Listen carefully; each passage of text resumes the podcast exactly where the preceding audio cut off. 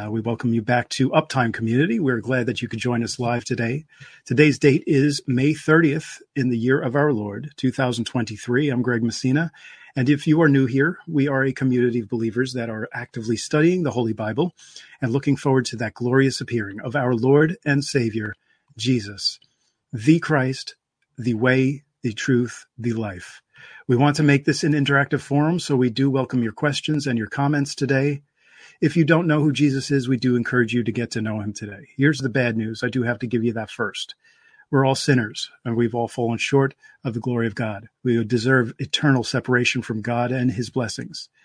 But the good news is that our debt or sins have been fully paid for by the finished work of Jesus Christ on that cross. He died for our sins, was buried, and was the only person who has risen in a fully glorified body on the third day. If you believe that this has happened and trust in Jesus as your Lord and Savior, you are saved from eternal damnation.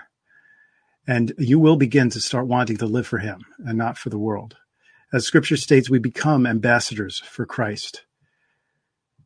And uh, of course, you can find the gospel message, 1 Corinthians 15, 1 through 4. We thank you for coming on with us. Um, I do want to open up with our usual uptime panel. Just want to let you know that uh, Brother Michael Pels could not make it tonight. Uh, he is uh, currently getting things ready, um, getting settled into his new home. And uh, he did discuss that last week with us. And it's great. Praise God. He was able to get, get a house and um, a place where he can call home, a place where he can uh, be able to freely broadcast from, do his recordings from. Um, and uh, we'll we'll possibly see more of him uh, in the future, Lord willing, if we're still here, obviously. Verse of the day, verse of the day does come from BibleGateway.com.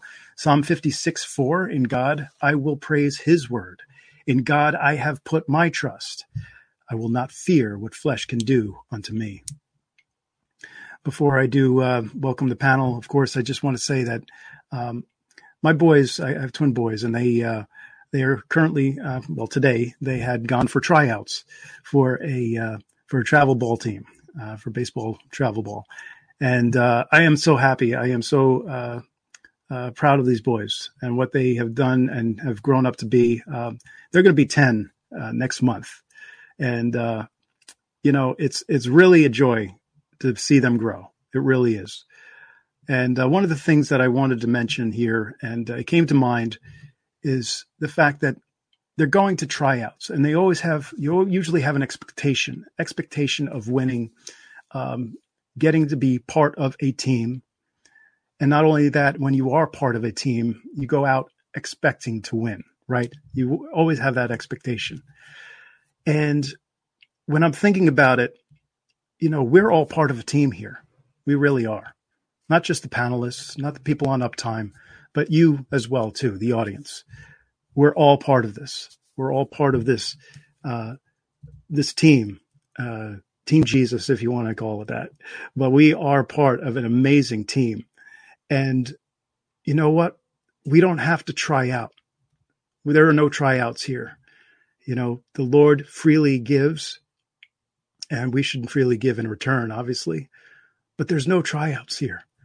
And secondly, you are part of a winning team. We are all part of a winning team. Think about that. Isn't that amazing?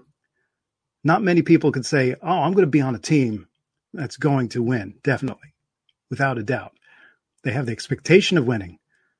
But here, we know we are part of a winning team. And that's just an amazing thing to me. I just had to point that out. We do bring back Brother Bob Barber, Brother Bob Hagan, and Brother Kevin Hookman. Hello, Gen- winning team. Gentlemen. Hey, everybody. Yeah. The winning side. we are part of a winning team. Just think about that, folks. Just think yeah. of it. Let that sink in. We part win in the end. winning team. yeah. It's not just a, you know, it's it's a, it's not even a, Jesus already overcame the world. Right. So it's like it's like the team that won. Okay, the we're just waiting won. for Jesus yeah. to close this thing out. That's right. Okay, we are we've already won the war. Okay. Mm. You know, after Jesus' death, burial, and resurrection in 30 AD, 2,000 years later, we're looking for 2030. And I was just explaining that to my sons today. It was so interesting going through all that, you know. And I'm so glad that uh, the Messiah 30, 2030 had that video come out. That's a lot of great information. It just makes you wonder why it took some so long to put that information out. Like, what a time to put it out, you know. But I guess uh, God has His timing because if you would have put that out, like say 2018, everybody would be like, ah, we don't want to hear that. We want to go home next year, or we want to go home in 2022 at the end of the Shemitah cycle, you mm-hmm. know. But but now, when it, people are like, man, what's we, what do we have to look forward to now? It's a new seven year cycle, but then someone comes along, hey, look at this, 2030. Look at the parallels. Look what happened. You know, and it's a and it's get everybody excited because we know it's a seven year Shemitah cycle. It's a seven year tribulation and all the information now is pointing towards Jesus' return in 2030. And the fact this we have the 2030 deadline of our enemies of the World Economic Forum right. and uh, the World Health Organization, the UN, all these global institutions have a deadline of 2032. How about that, Kevin? How about that? What are they so worked up for about yeah. 2030? It's got to be a coincidence. Just what? Are, yeah. There's a race for 2030, man. They need to get their act together. Satan needs to build his army mm-hmm. and be prepared for that cloud crack, those clouds crack open when the church returns with Jesus Christ on those horses. Mm-hmm. All right, he's getting ready for war. That's what he's getting ready for. It's, it's going to be a short-lived war. It's going to be like, bam, Jesus speaks the word and they all die. It's not even going to be a mm-hmm. fight. Yeah, you know. Well, things well, are accel- things are accelerating too. I'll just put my one cent in here.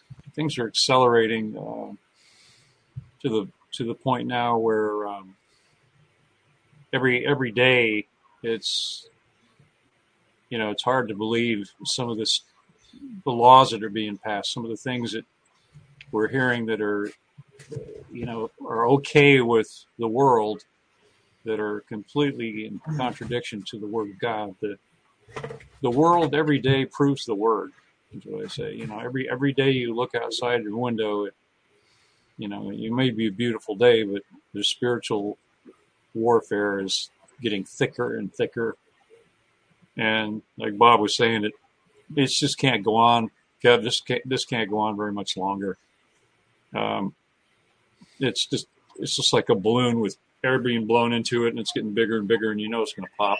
It just mm-hmm. doesn't have, you know, Mm-hmm. What do you think of that, Kev? Because I, I, don't think that there's a whole lot longer. Uh, you know, it's um, dates, but yeah, it's it's one of those things where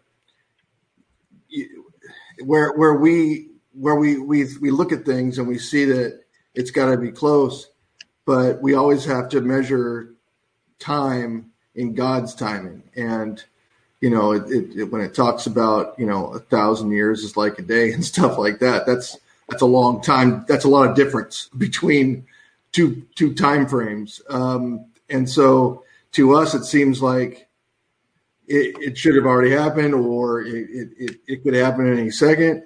And although that being true, we're also not necessarily surprised when it goes a little longer either. So, yeah, I, I don't think there's much time left, but that's all relative. Um, however, there is a a closing window uh, that, that, that that's occurring because we've talked about this a few times how things are lined up so much right now that they're not going to stay aligned this way forever right and and like some of the technology that the bible talks about um, is going it's going to get even greater than that technology if it continues. And if it gets greater than that then you actually have no flesh.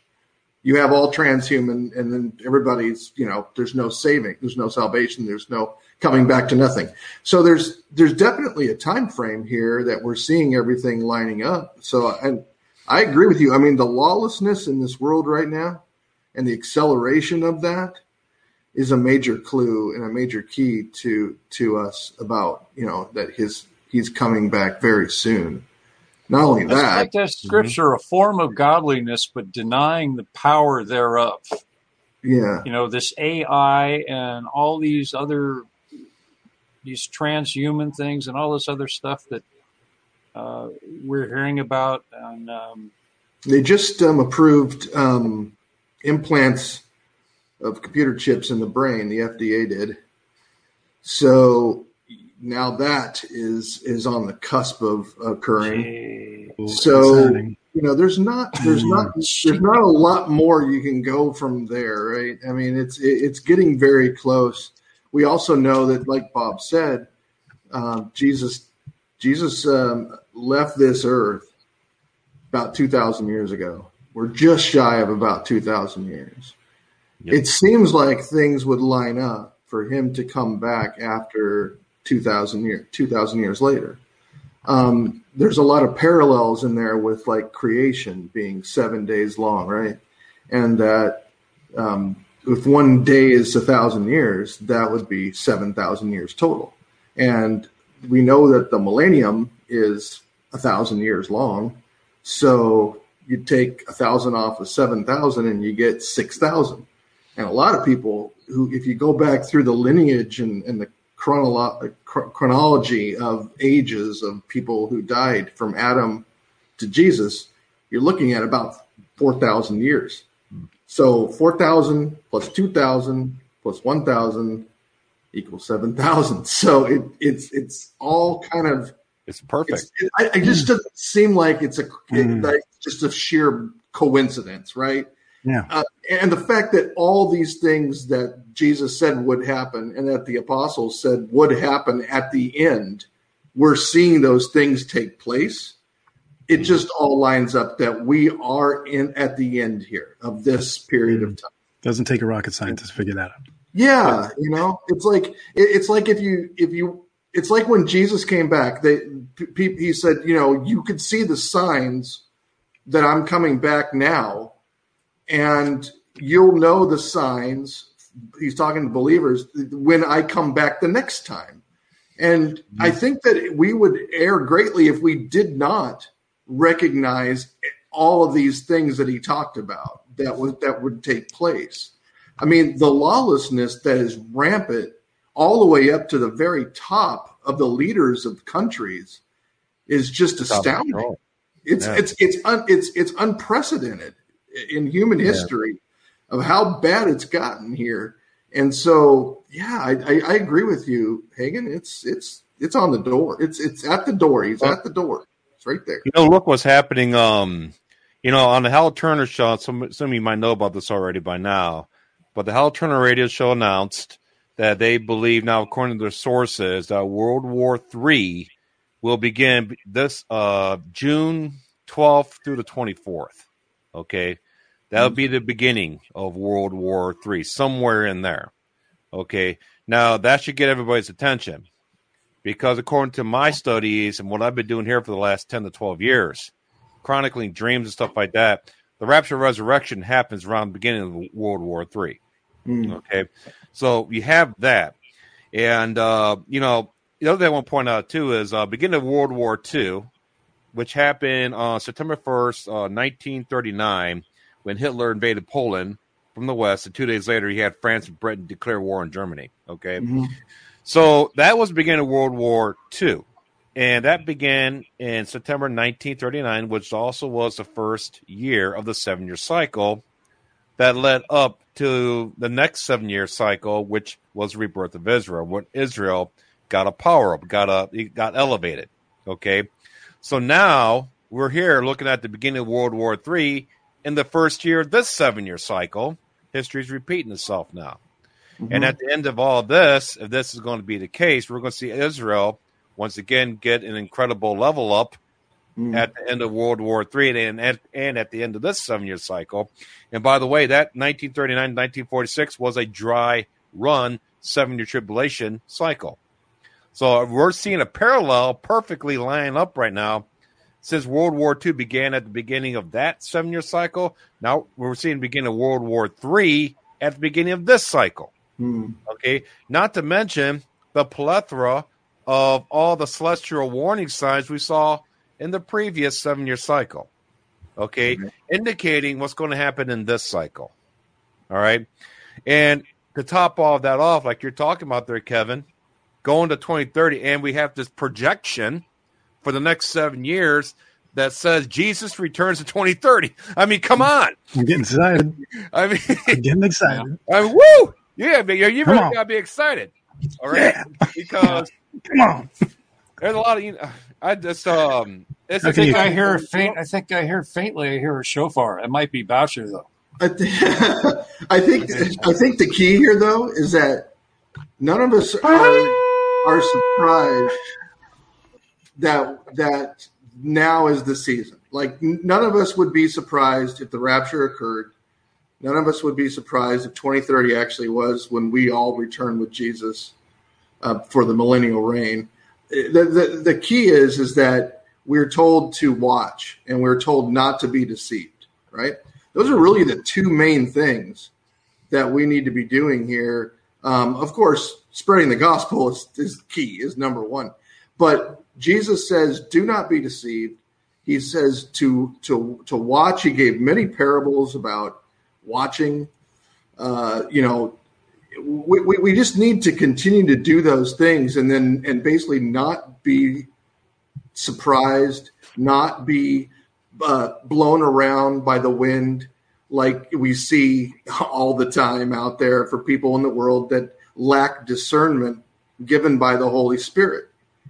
You have that discernment, that grounding, that you- you're solidly planted, right? You're not going to be blown around and then caught away or or snatched away by some horrible doctrine, by some somebody's truth we know what the truth is. And as Greg, you said that at the very beginning, Jesus says, I am the truth, right? So if all roads lead to Jesus and he's the truth, and then someone says something that right. uh, disagrees with the teachings, then you know that they're not from Jesus. And so you have to reject those things. And the and Apostle Paul says, do not partake with uh, with them, right? That's what we're, we're, we're, we're not to be part of that world system. We're supposed to be set apart.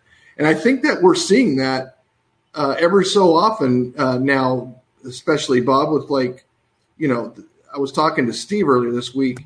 He, the first thing he said to me is that the salt's still in the world. The salt is still here. The Yeah. light is still here. We are still restraining. We're still making a difference. And they want us out of here so bad. Mm-hmm. They want to cancel us so bad. They want us removed. They want out of here. And why? So they won't be restrained anymore. So they'll be able to do whatever they please in their own eyes. Amen. Yeah, right now, America, you know, America has been declared by many economists to be a in a permanent state of failure. Okay, in a permanent state of failure. There's all because of, of course, uh, you know, Biden. He won't curb his spending, Right? and th- he's basically trying to suck every single penny out of every single American, any way, shape, or form, so that that way they could fund their green agenda. All right, and we're having all that taking place right now, and this legislation is just it's unbelievable, and it's such lawlessness like you're talking about, Kevin, Yeah. and it's getting so bad. You know, you have um like I said, the, the, the Democrats and the RINO Republicans allies, they control every single center of power in this country now. Mm. Okay. If we're living during a different time, Biden and much, most of, if not his entire cabinet, would have been held for treason right now. Yeah. Right. They would have been arrested and thrown in prison. Well, they're not That doing their would have been done jobs. right? now.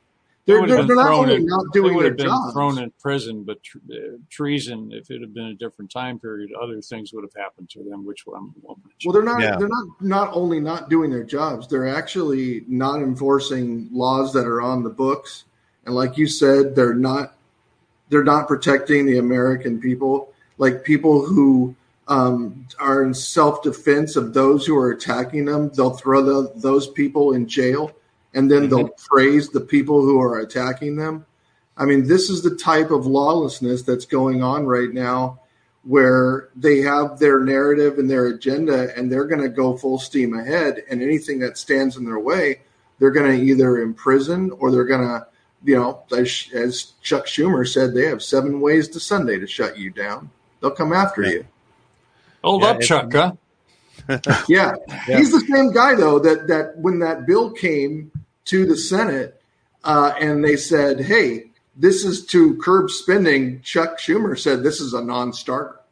Like, no, I'm just not going to cut any spending, and so that's why we're in the state that we're in right now with uh, with this debt ceiling crisis.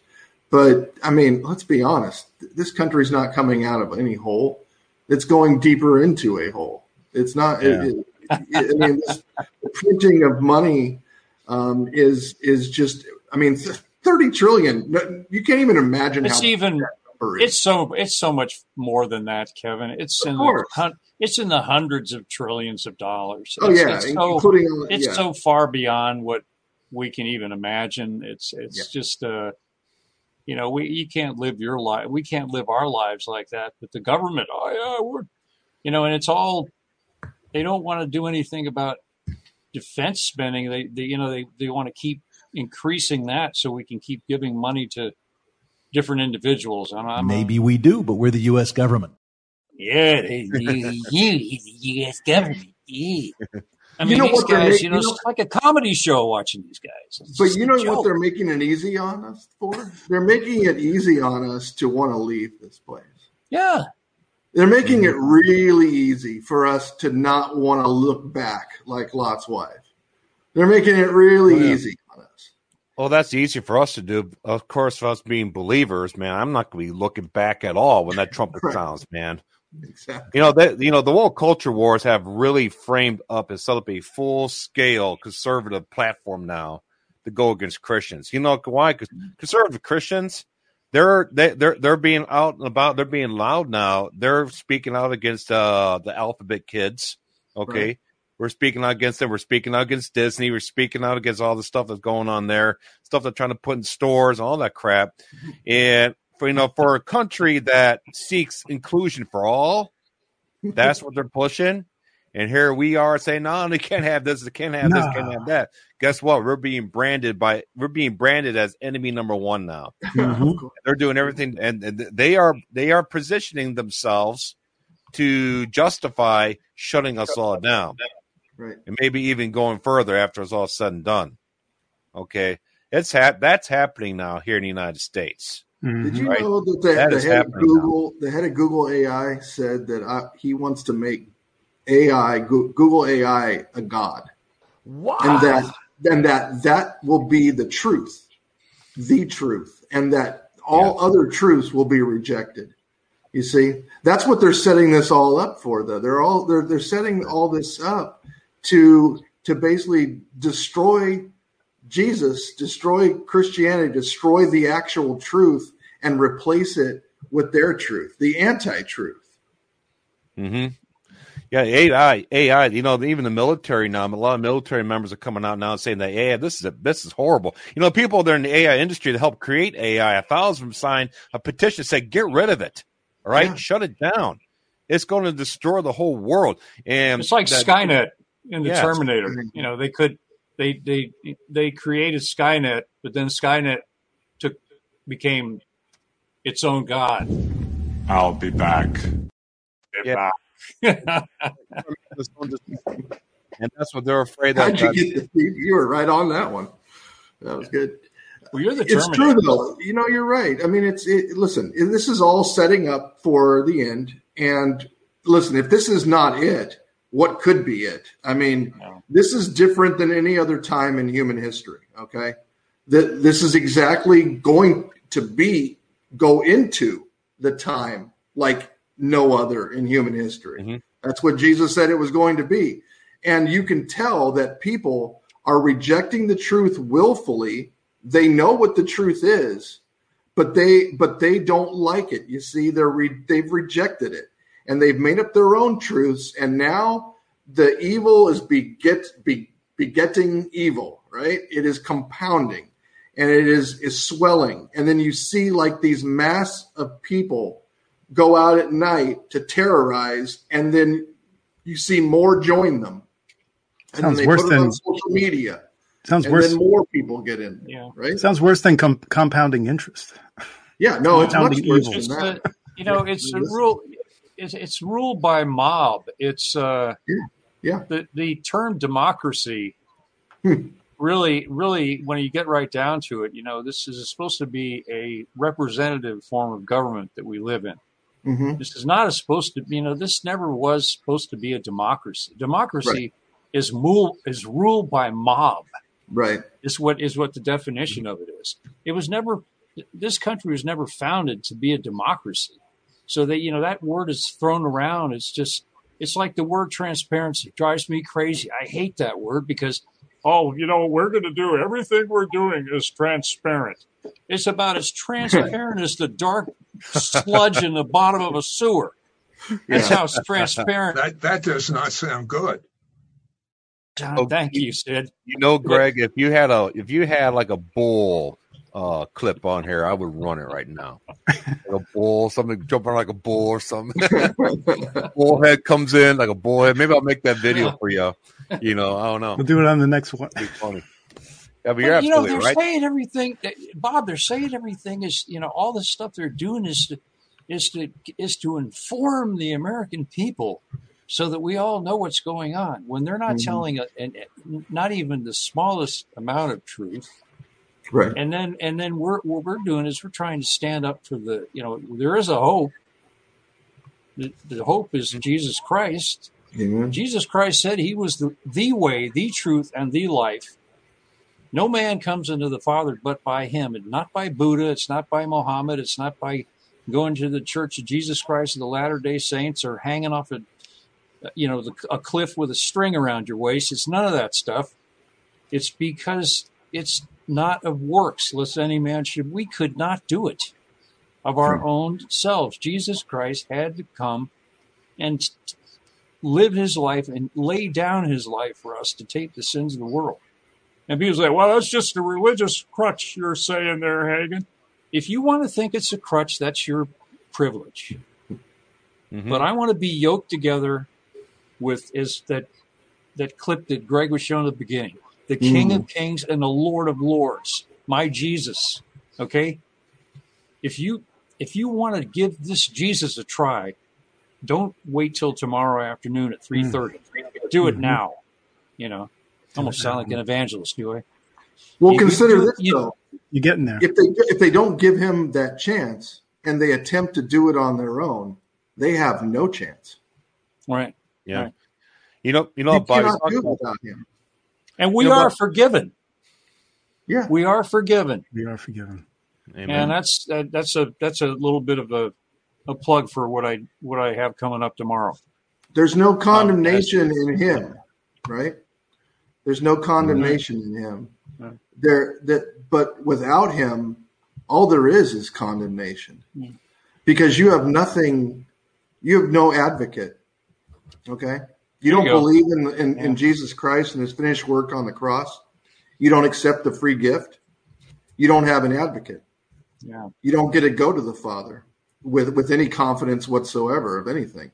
The fact is, I think I think most of those people hope that nothing's going to happen to them after death, but Yeah. that's not the case. Jesus spoke about hell a lot. Well, what's the There last thing? What's what's the last thing, Kevin, that, that anybody wants to admit?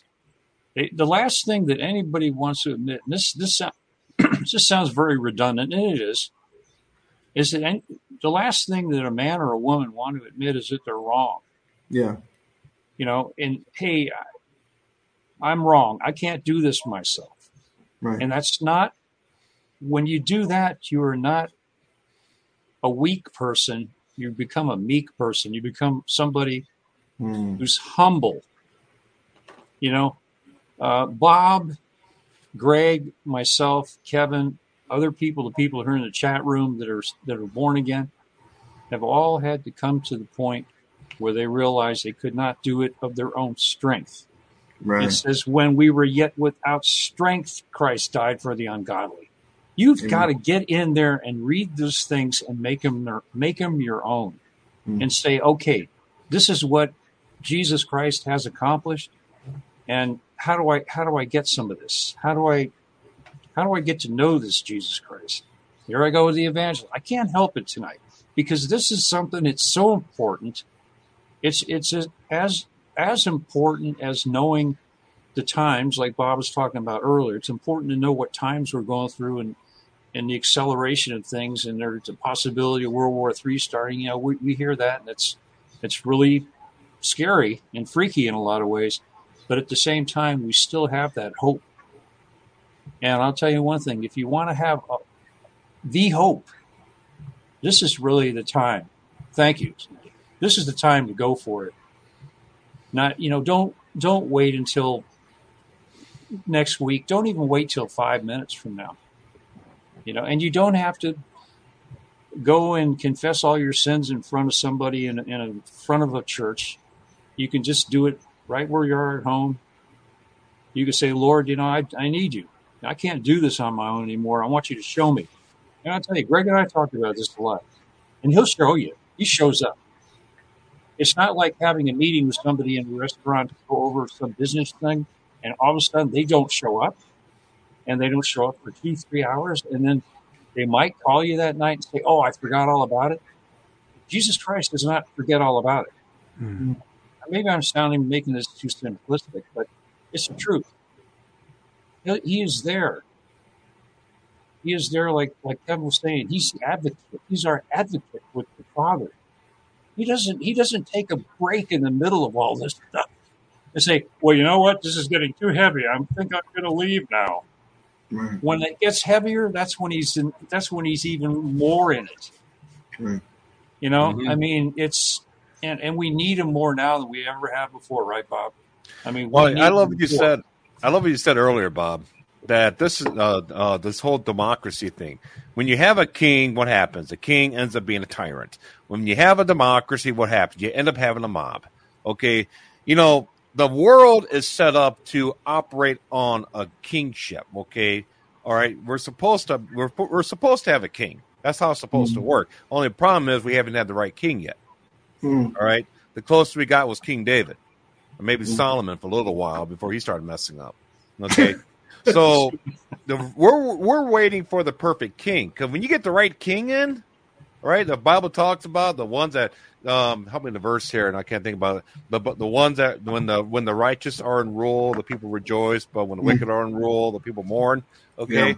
Well, that's pretty much what's going to happen. When Jesus Christ is ruling, man, you're not going to have anybody. You're not. You just think you're not going to have these dark shadow governments no more. Mm. You're not going to have all these people in hidden places doing stuff everything is going to be brought out to the light. Everything is going to be out there. You're going to know what you're going to know what right from wrong. There's justice immediately. Man, can you imagine that? Imagine yeah. when the rapture resurrection happens. Imagine going from this corrupt, uh, lawless world that we are constantly bombarded with right now, and we go up to the perfect in heaven. Mm it's it's I tell you what that's that's a gift for all mm. of us living right now. Oh, yeah, that we all want because ain't it, Greg? When oh, you yeah. get up there, you're not going to be thinking, hey, don't have to worry about that. The weight of this lawless government over you no more, mm-hmm. and people in the shadows doing what they're doing, and the wickedness. You know, it's just you don't have to think about that no more. Everything's out there. Nobody has any agendas. You don't have. You're not dealing with any of that crap. No, we're going to be having a time up in the throne room, watching some mm-hmm. seals being broken and praising the Lord. Amen uh, to that. It sounds a lot better and a lot more interesting than what's going on here to me. I mean, I just, you know, I'm I'm I'm more than happy to take that gift and and go to that. Uh, oh yeah, I mean, that sounds a lot right. better. And there are no tryouts for it. There's no works involved. Yeah. No. You know, we don't have to try out for this, folks. There's yeah. no works involved here. Okay, coach. Coach Messina. yeah, you're right. It, it, was really what you know that the beginning, um, the what you did in the beginning, where you ran the clip Right, I guess it was Caraway, Caleb Caraway. Yes, well, he's the one who put it put it together, but that was uh, S.M. Lockridge uh, who was yeah who was the, the preacher. Mm-hmm. I mean, you listened to that, and I, I was sitting there because I've heard that about 15 times every single time that I hear that, I get just so blessed because mm. he's it's the fire mm. of the Holy Spirit Mm. that burns away the chaff. See, that's when people say, well, why do I need Jesus Christ? Okay. I'll tell you why you need him because the the old the old man nature is you know this body is getting old and it's falling apart okay the old man nature is you know this body is is deteriorating but the new man is renewed after him on a daily basis. How is that? Well it's by putting the word of god on. It's by renewing your minds. It's by putting off the old man. Ah cracky. Putting off the old man with all its deeds. It's it's not an easy thing to do but it's something that's it's it, that's why it says it's a walk. Yeah. you know it, the word says that we are we are to walk as he walked. Hmm. how, how can that be? How can we walk as he walked it must be available it is by the renewed mind. Mm. and it, it's something that it, it takes some work greg. It's not an easy thing to do. You know we never came on here and said this was going to be easy. It's not going to be uh, easy you know no problems. You're never going to have anything go wrong. Everything's always going to be smooth. And i'm sure i'm sure uh, bob can attest to that how everything's always been smooth in his life and everything's always been smooth in mine and greg's and kevin's. No that's not the way it works. But i'll tell you one thing. It's like when jesus was walking on the water and peter said you know if it's you lord i want to come out there. And he says all right come on. And he went out he started walking but as soon as he took his eyes off the lord he started to sink. Hmm. but you know he was picked up and they walked back to the boat together you know, Mhm. a lot of people don't even think about that. They walk back together. It never says he carried him. They walked back. He said okay hey you know i took my eyes off of you. Now i got my eyes back on you and this is going to work. You know it really and it's it's not it's not a guarantee that your life is is going to not have problems.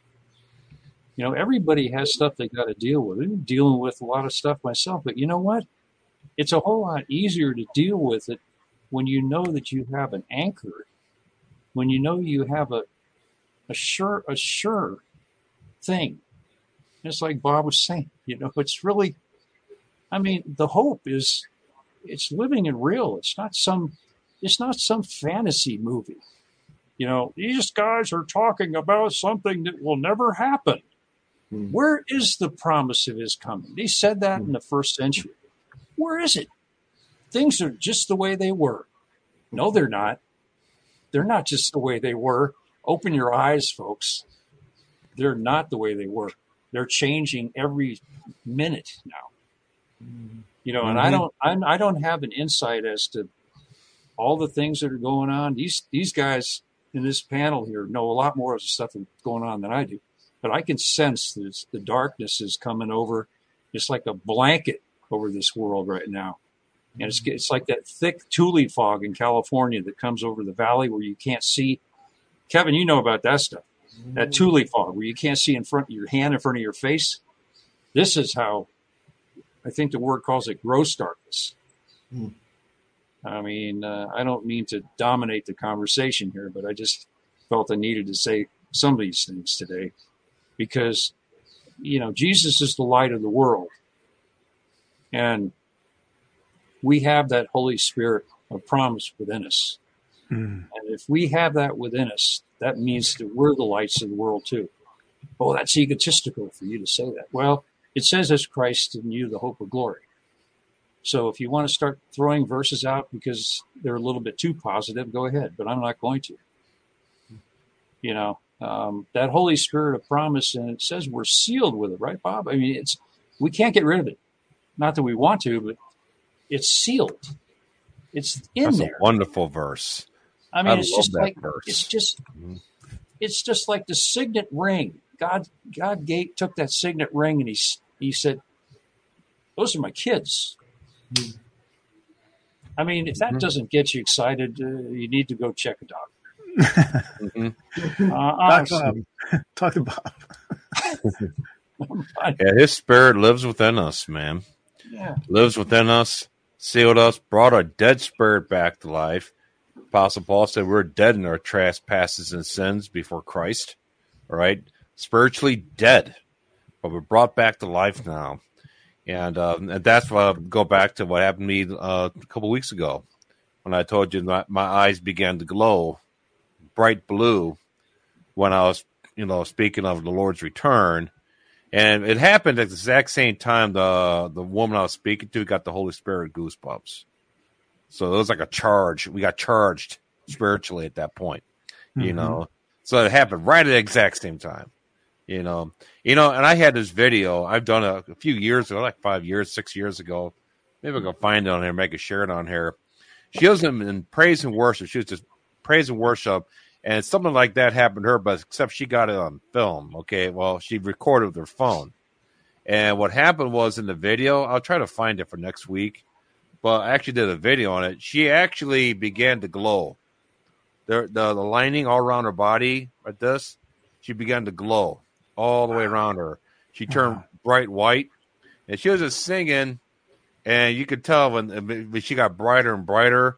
And in the midst of it, you see these things, uh, orbs, flying around her and going around her while she's singing praise and worship. You know, so whether those are angels, I don't know but that happened only when she was like, you know, kind of like I was doing, you know, speaking the word, praising God, and you start getting, you know, all worked up. And maybe, you know, maybe if you if you do stuff like that on a daily basis, put a camera on yourself. All right, you really start to feel the you start to feel the Lord moving. You know, if you have a camera on yourself, maybe you might see something. I don't know. I think that'd be pretty cool if someone does that and they come here and they post it. I love stuff like that. Anything that indicates it's like that what you're talking about, Bob. That promise that's in us. Ephesians 1, 13, 14. All right. The um the earnest of our salvation given to us as a promise of future performance for our salvation. Yes, are spiritually saved, but we are waiting for the corporate birthday of the body of Christ the promise, the future performance of the new glorified body, the new wineskins mm-hmm. that we're going to be given here shortly. I think shortly, mm-hmm. because something has to happen here. Okay, and the fact that I just posted a a, a video about the destruction of Damascus, I'm not bring that up right now, but I think that's somewhere in there. The Damascus heads up, man. Right at the beginning of World War Three. you know, something's going to have to happen here shortly. Okay. Damascus is an interesting. Damascus is an interesting, uh, interesting city because uh, wasn't that the, if uh, memory serves me correctly, wasn't that uh, where the uh, Saul was heading for? Yep. To arrest all the Christians. Mm-hmm. That must have been a coincidence too. Sure. Yeah, if he would have gone to Damascus there, Bob, if he would have gone to Damascus, he would have ended Christianity there. Mm. He would have ended it. But you know what? Jesus intervened, stopped him, and paused that whole thing. That's right. Right. And Christianity ended up flourishing in Damascus. That's right. And now it's about to be unpaused, Daniel's 70th week. And now, well, it's supposed to happen Damascus 2,000 years ago. It's going to happen now because the Bible says in the book of Isaiah, it'll cease to be a city, ruinous heap. The only way you get rid of a city, you got to get rid of all the people. All right? right. As I mean, if you got people living there still, which there are, I got subscribers that are there. Okay. Hmm. So it's still a city, right, Kevin? They got people oh, living yeah. there. They yeah. got they got internet over there. Okay. They the government's still there, yeah. Yeah, still there, still operating. I think they still have like a million or so people that's still living there. That's, maybe even that's two. A, that's Assad's country, isn't it? It's a what? Assad. That's Assad's Assad, country, right? Sure is. Yeah. yeah. Is he still around? Is he still in power? Yeah, he sure uh, is. Mm-hmm. He is. You don't hear. Yeah, you don't he's, hear much. A, yeah, you don't hear much he, about him in the news, though. He's always getting the bad rap. He gets blamed for everything, and I, I have a, I have a, different take on the guy. I'm not going to get into it right well, now. Well, they just uh, they just rejoined the Arab League um, not too long ago. Uh, so they're back in, and um, just this last week, Israel bombed some sites in the city of Damascus. Uh, so they're getting actually more into bombing more in the city than just the outskirts. So it's def- yeah, it's definitely a hot zone. It shouldn't surprise us that it is because uh, I mean Isaiah 17:1 talks about it becoming a ruinous heap, like Bob said. So one of these days that is going to be fulfilled. Uh, and the fact that it's right there uh, in that hot zone, it's already been ba- badly beaten up. Let's be honest. I mean, that city has been uh, torn up big time from bombs and from uh, internal struggles, from civil war, so forth. So, but it's it's not a ruinous heap yet, though. So no. it still needs to be fulfilled. And I guess you know the question is is like is when will that will when will that occur? Is that part of the whole escalating domino effect with Iran and Psalm 83 if people you know people who believe in Psalm Psalm 83 is an actual prophecy that's going to be fulfilled or um, Ezekiel 38 for example that war um, that has Russia and, and Turkey and and Iran uh, involved in it coming down from the north uh, certainly Syria is north of Israel is it not uh, yeah. so I mean there is there is absolutely a lot of prophecy still that needs to be fulfilled. The question is, is like, in what timing will that happen, Bob? Will will the Christians in Syria be removed prior to it being destroyed, like Lot was removed from Sodom and Gomorrah?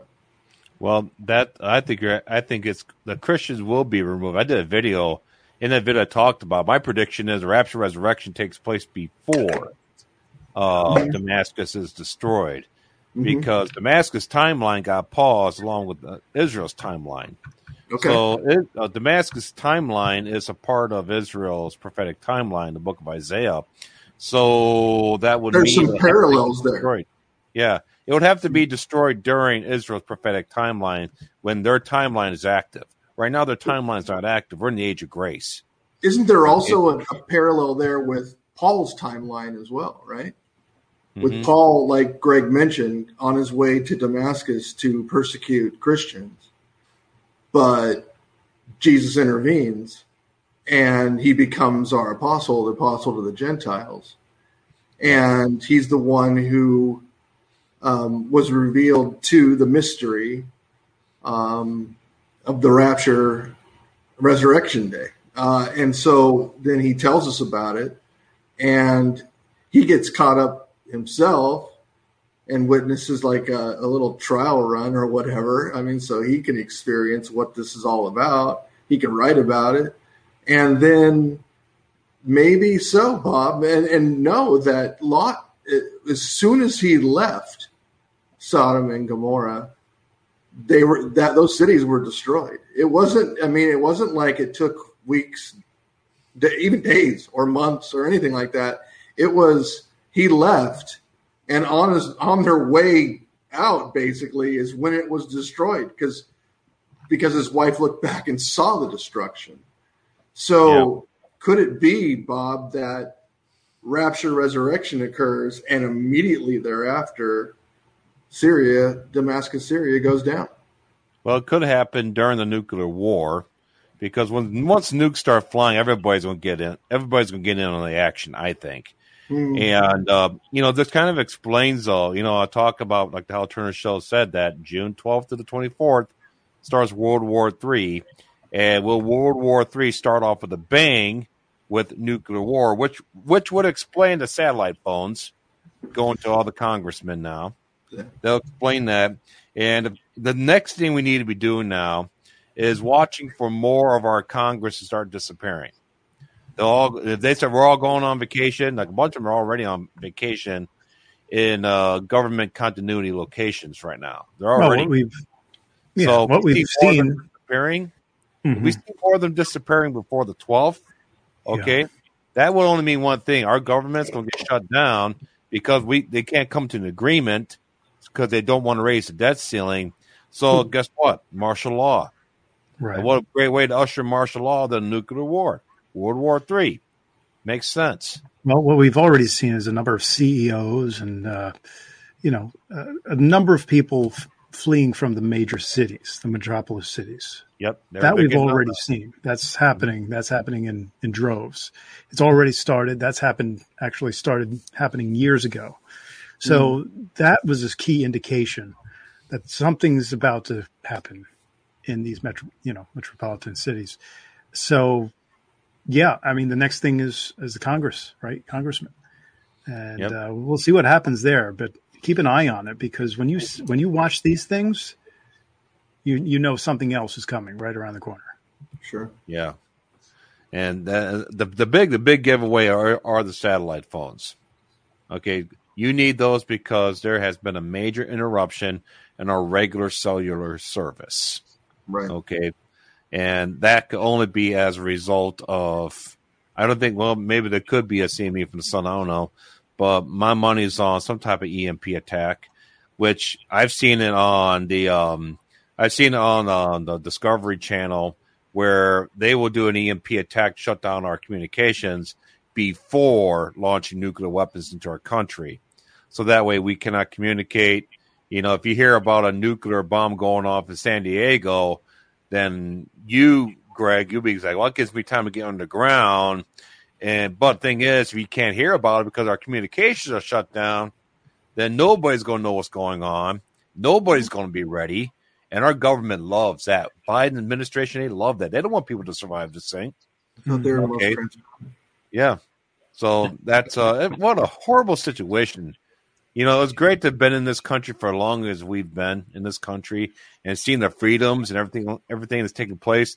But what's happening right now, freaking clown world here now. And these immigrants are coming here thinking they're going to have a better life. You guys are coming in. You guys are coming into the target zone right now. Mm. These people. Remember talk about that, Kevin? Yeah. They're all they, we're trying to get over from the east, get over here to the west, is, so we can have a better life. Evidently, they haven't read about what happens in the seventh seal when this, when that seventh seal gets opened. This is like one of the worst places to be during the tribulation, and especially during the trumpet judgments. You do not want to be here squatting on this land and thinking that you got it made. Um, I mean, the, probably the safest place is something like Jerusalem, or well, even safer is going to be ultimately like someplace like Petra. I mean, if you can make it there, uh, you probably might last all the way to the end. But uh, I mean, outside of that, no. But especially over here in the Western Hemisphere, yeah, there's i mean bible prophecy doesn't focus anything on the western hemisphere in terms of like any you know any major peace agreements going on over here or witnesses coming over here and preaching and this and that.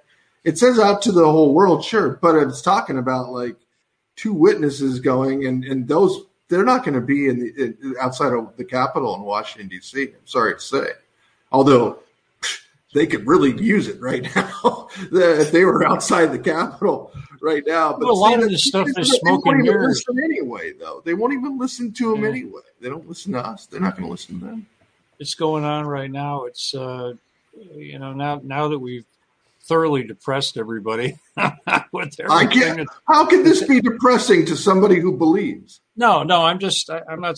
You know. I, I'm just using that as a kind of a wild example because if you just tune in, you hear about how you know nukes are going to be flying and all this and that's going to be happening. Sure, all a lot of things will be going on once we're out of here. And it's going to be pretty bad, but we still have the opportunity now to, um, you know, we've been talking about earlier to mm-hmm. I like bring people bring people to a decision. You know, Greg and I were talking about the heart decision you know, um, confess with your mouth and believe in your heart. Um, what do you do? You know, confess the Lord Jesus and believe that God raised him from the dead. You're not, um, you know, you're what you're doing is you're taking a chance in believing that. Um, I'm I'm basing this over the things that I've learned over the years, but the Word of God has stood the test of time. It's still around. It's today is as relevant as it was when it was first written. Hmm. Um, I believe that every day that the world proves that the word is true. Um, there's a standard for truth. Uh, I, I, look at the Bible as being the, the, God's love letter to us. Um, you know, it, it the whole subject is Jesus Christ throughout the whole Word. And when He came, you know, prophesied that He was going to come and He was going to the things that He was going to do, and He did them. He accomplished everything that He was supposed to do so that he could take his place seated at the right hand of the Father. And like Kevin said so so eloquently earlier, be our advocate. And that is a big, huge deal. And it doesn't say he's our advocate just once. He's our he's daily, every day mm. there for us. right. And we need him every day. That's right. Us. I mean, Amen. it's not just, well, today I'm going to need him more than I did yesterday. How do you know what's going to happen tomorrow? So I think it's, if you want to make a, you know, if you want to make a decision, um, keep coming back to that. I think it would be a good time to do it now. Uh, mm. You can't force people to um, get out of their comfort zone, mm. but you can certainly bring up to them that um, they need to change lords. I, the reason I say change lords is because we're our own lord before we get saved. We're the party, the first part, second part, third part. You know, me, myself, and I, almost like the Three Stooges. Hey, yeah, you know, we're we're all we're all doing this kind of thing. Yeah, get away, Moe. You know, and and then we decide we're gonna um, change lords, and and things things will be different. Um, they definitely are. They're definitely different, and I'm sure the pe- there are people that are in the chat room can attest to that. Uh, you had Deneen on last week. She could she attested to that how things are different in her life. I mean, lots of people they might happen along. You know, they might stumble across uh, one of Bob's videos, and they you know, and they're going to go, "What in the world is this this maniac talking about?" And then they, the more they listen to it, the more sense it starts to make. I wasn't calling you a maniac, Bob. I'm just using that as an example. I've been called worse. Yeah, well, I have too, you know. But at the same time, people that tune in and they start listening to something, and after a few minutes, those little eight minute, 10 minute things you do, they start seeing, hey, you know, this makes some sense. I want to listen to it. I'm, I'm going to check that out the next time. And they go and they listen to something Kev's talking about, and they, you know, after about five minutes, they're going, "Oh my god!" No, after about five minutes, they're going, "That really makes that, that really makes a lot of sense." But we're all, um, you know, hopefully, uh, yeah. Mm-hmm. Like this person says right here, uh, where is it coming? Right here. Check this out, Kendra. The world is becoming more demonic as the world gets closer to the tribulation period. I found this picture on the internet today. Let's see if you guys can see what I, what I see right here. You see this? Oh no! Pride Month. See it right down at the bottom. Oh yeah, oh, yeah. yeah. Somebody Where'd you get that, that. I saw. I, I, I think Spencer I Smith had that then on his. Uh, yeah. On one of his posts. Mm. Yeah. I was like, hey, good find, good job. Yeah. Good find. You know, such I'm a coincidence. That, I'm not surprised that's in there. So cool. So it's so coincidental, right? Yep. Yeah. Well, pride comes before the fall, and we know who's fallen and mm-hmm. father of the fallen.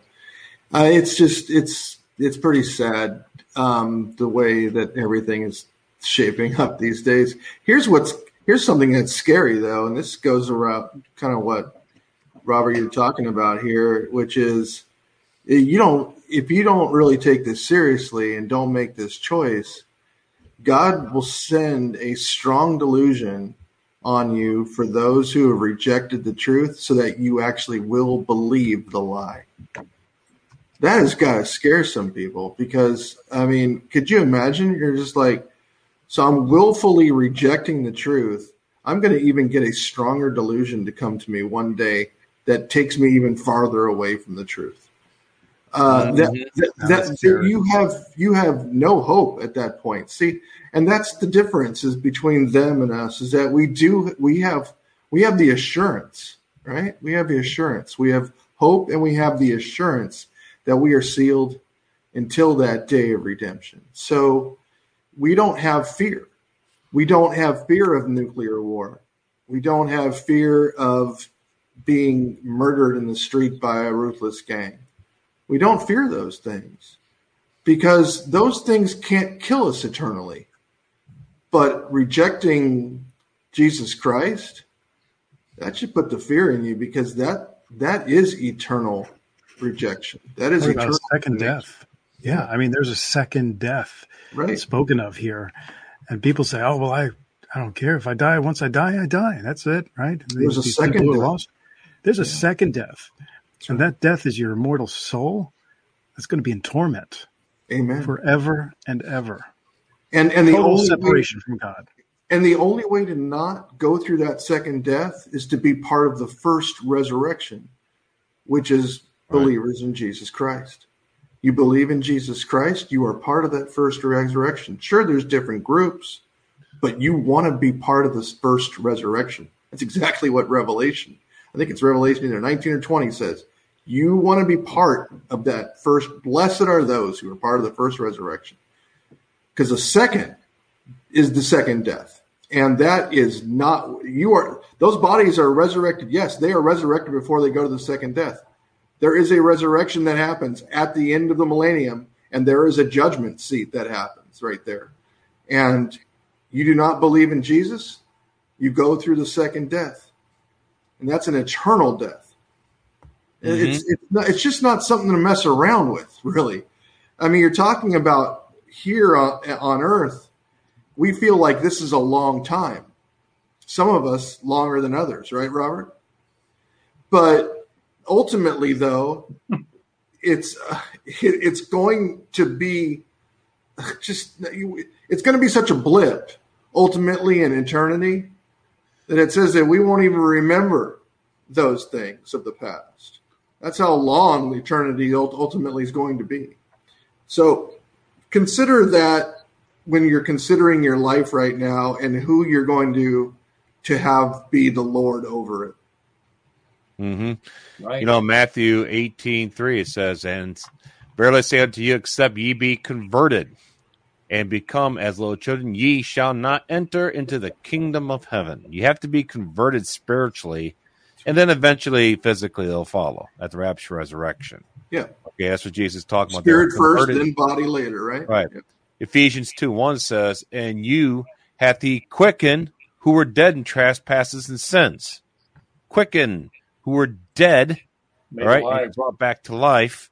Yeah. And you are dead in trespasses and sins because of what Adam did, his original sin.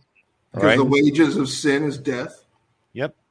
And you have to be quickened. You're spiritually have to be rebirthed. All right. And that that has to be your situation. And he says, talk about be converted, become as little children. When you are born again, you're spiritually reborn. If somebody gets born again today, they're baby Christians. They might be an adult, but the spirit is very full of life, full of faith, hmm. yet kind of naive because that person doesn't know a lot of stuff yet, just, just like, like, children. Yeah. You know? And that's why children, you know, all, all children are alive until they accept the fact that, you know, come to the knowledge of sin which is uh was a Romans seven nine where Apostle Paul talks mm. that I that I was alive once, but sin the commandment came, sin revived, and I died. Mm. Okay, spiritually died because mm. now he knows what sin is. Right. So children are alive. Okay, so there's going to be as here I posted that comment from that one gentleman. There's going to be imagine, just imagine what's going to what's it going to be like here when you're left behind you don't know what's going on all the children will be removed from the earth. Mm. All of them. Then all the believers on top of that. Okay. It's one thing that the believers are gone, but all the children. Mm. Imagine this world with no children right now. All the kindergarten schools empty, oh, gone. Yeah. All the children's hospitals empty. no children, and it hadn't even thought about that when he left behind. Imagine this world with no children, just all adults. Talk about depressing. Mm. That's that's depressing alone. Jesus, you're right, Kevin. When Jesus said, "It'll be time like never before, and never again." Name one time in history besides Adam and Eve when they first walked the earth when there were never any children walking the earth. That's going to be it. That's going to be at the rapture resurrection. Right after the flood. Yeah. So right after the flood, when you had eight eight people, had eight people. They weren't none of them were children, but that was like they had children immediately thereafter. Let's be honest. So they populated. Mm-hmm. But that time, and and there's a lot of parallel between that and now, right? So it's like as in the days of Noah and as in the days of Lot. So we, we've talked about the flood now, we've talked about Sodom and Gomorrah, and we've talked about the tribulation. So we're, we're seeing parallels all over the place, yeah. right, Bob? I mean, th- this, this, that's why when you asked at the beginning, like, is this it? Is this it? It has to be. It, it there, there is no other time like this. And it's just the beginning of the sorrows right now. It's just the beginning. And so imagine what what the sorrows are going to be like after. Imagine the sorrows, Bob, of all the children being taken from those who are unbelievers here. Imagine their mm-hmm. sorrow when their children are gone. Yeah. yeah. Well, just imagine these children also are going to eventually be older and yeah come back That's with right. Christ, with with with vengeance, right? Going against the darkness, fighting against the darkness. We're we're going to be part of that crowd, right? Following Jesus on the white horses.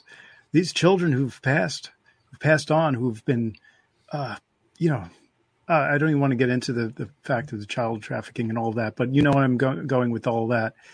Mm. The horrendous things that happen right now to children all of that is going to be wiped away and they're going to come back with us on those white horses, right? Going mm-hmm. against the the darkness. That's why Satan doesn't want this to happen, doesn't want the rapture to happen, doesn't want Jesus Christ to come back. Because he knows it's not just it's not just him coming back. It's with his whole army, God's army, coming back. And mm. all these mm. these kids who were uh, abused at one point. All right, so we need all this stuff. It's going to be. It's going to be. He, they're not going to like it. Trust me. Satan's not going to not going to be happy when all of this is said and done. No, no. We well, we we need to clear up something. Someone just said, "What about GMO children?" I'm not sure they're going to be um, included. There's absolutely nothing that you can put into your body that takes away the love of God. Okay, except for the mark of the beast later on. Not now. Paul's convinced that there's nothing that can separate us. That's okay? right. Romans eight. There, there's GMO yeah. or non-GMO. It doesn't. That makes no difference whatsoever. That's not a salvation issue. Are you kidding?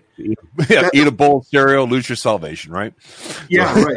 no, is, that what, no. is, that how you oh, lose ridiculous. it? That's, oh. that, that, that, yeah. That's listen. We can, we kind of make fun of it, but but that's the kind of thinking though some people have is that oh wait a mm. minute this can th- this can remove God's love from you. But in fact, God is very merciful and he's just and he's going to do the perfect thing.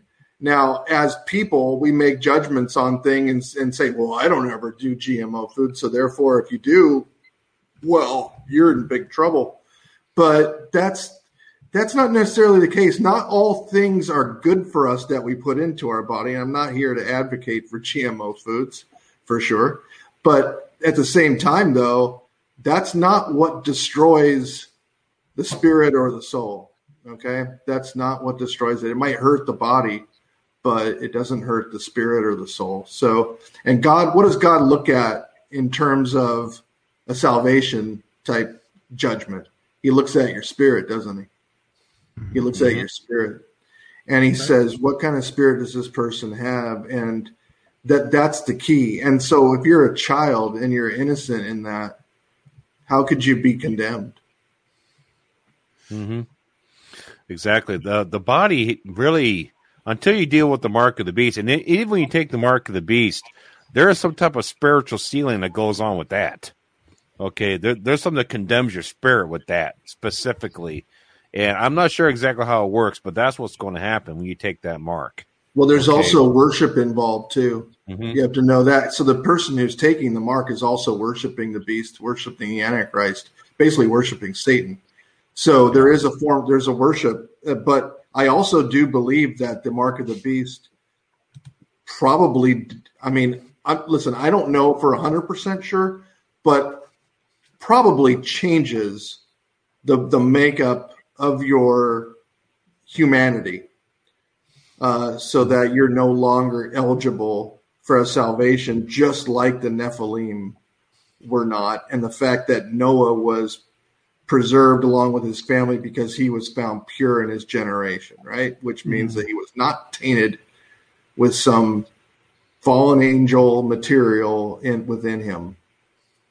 Okay. And also like when God said, go destroy those tribes, right?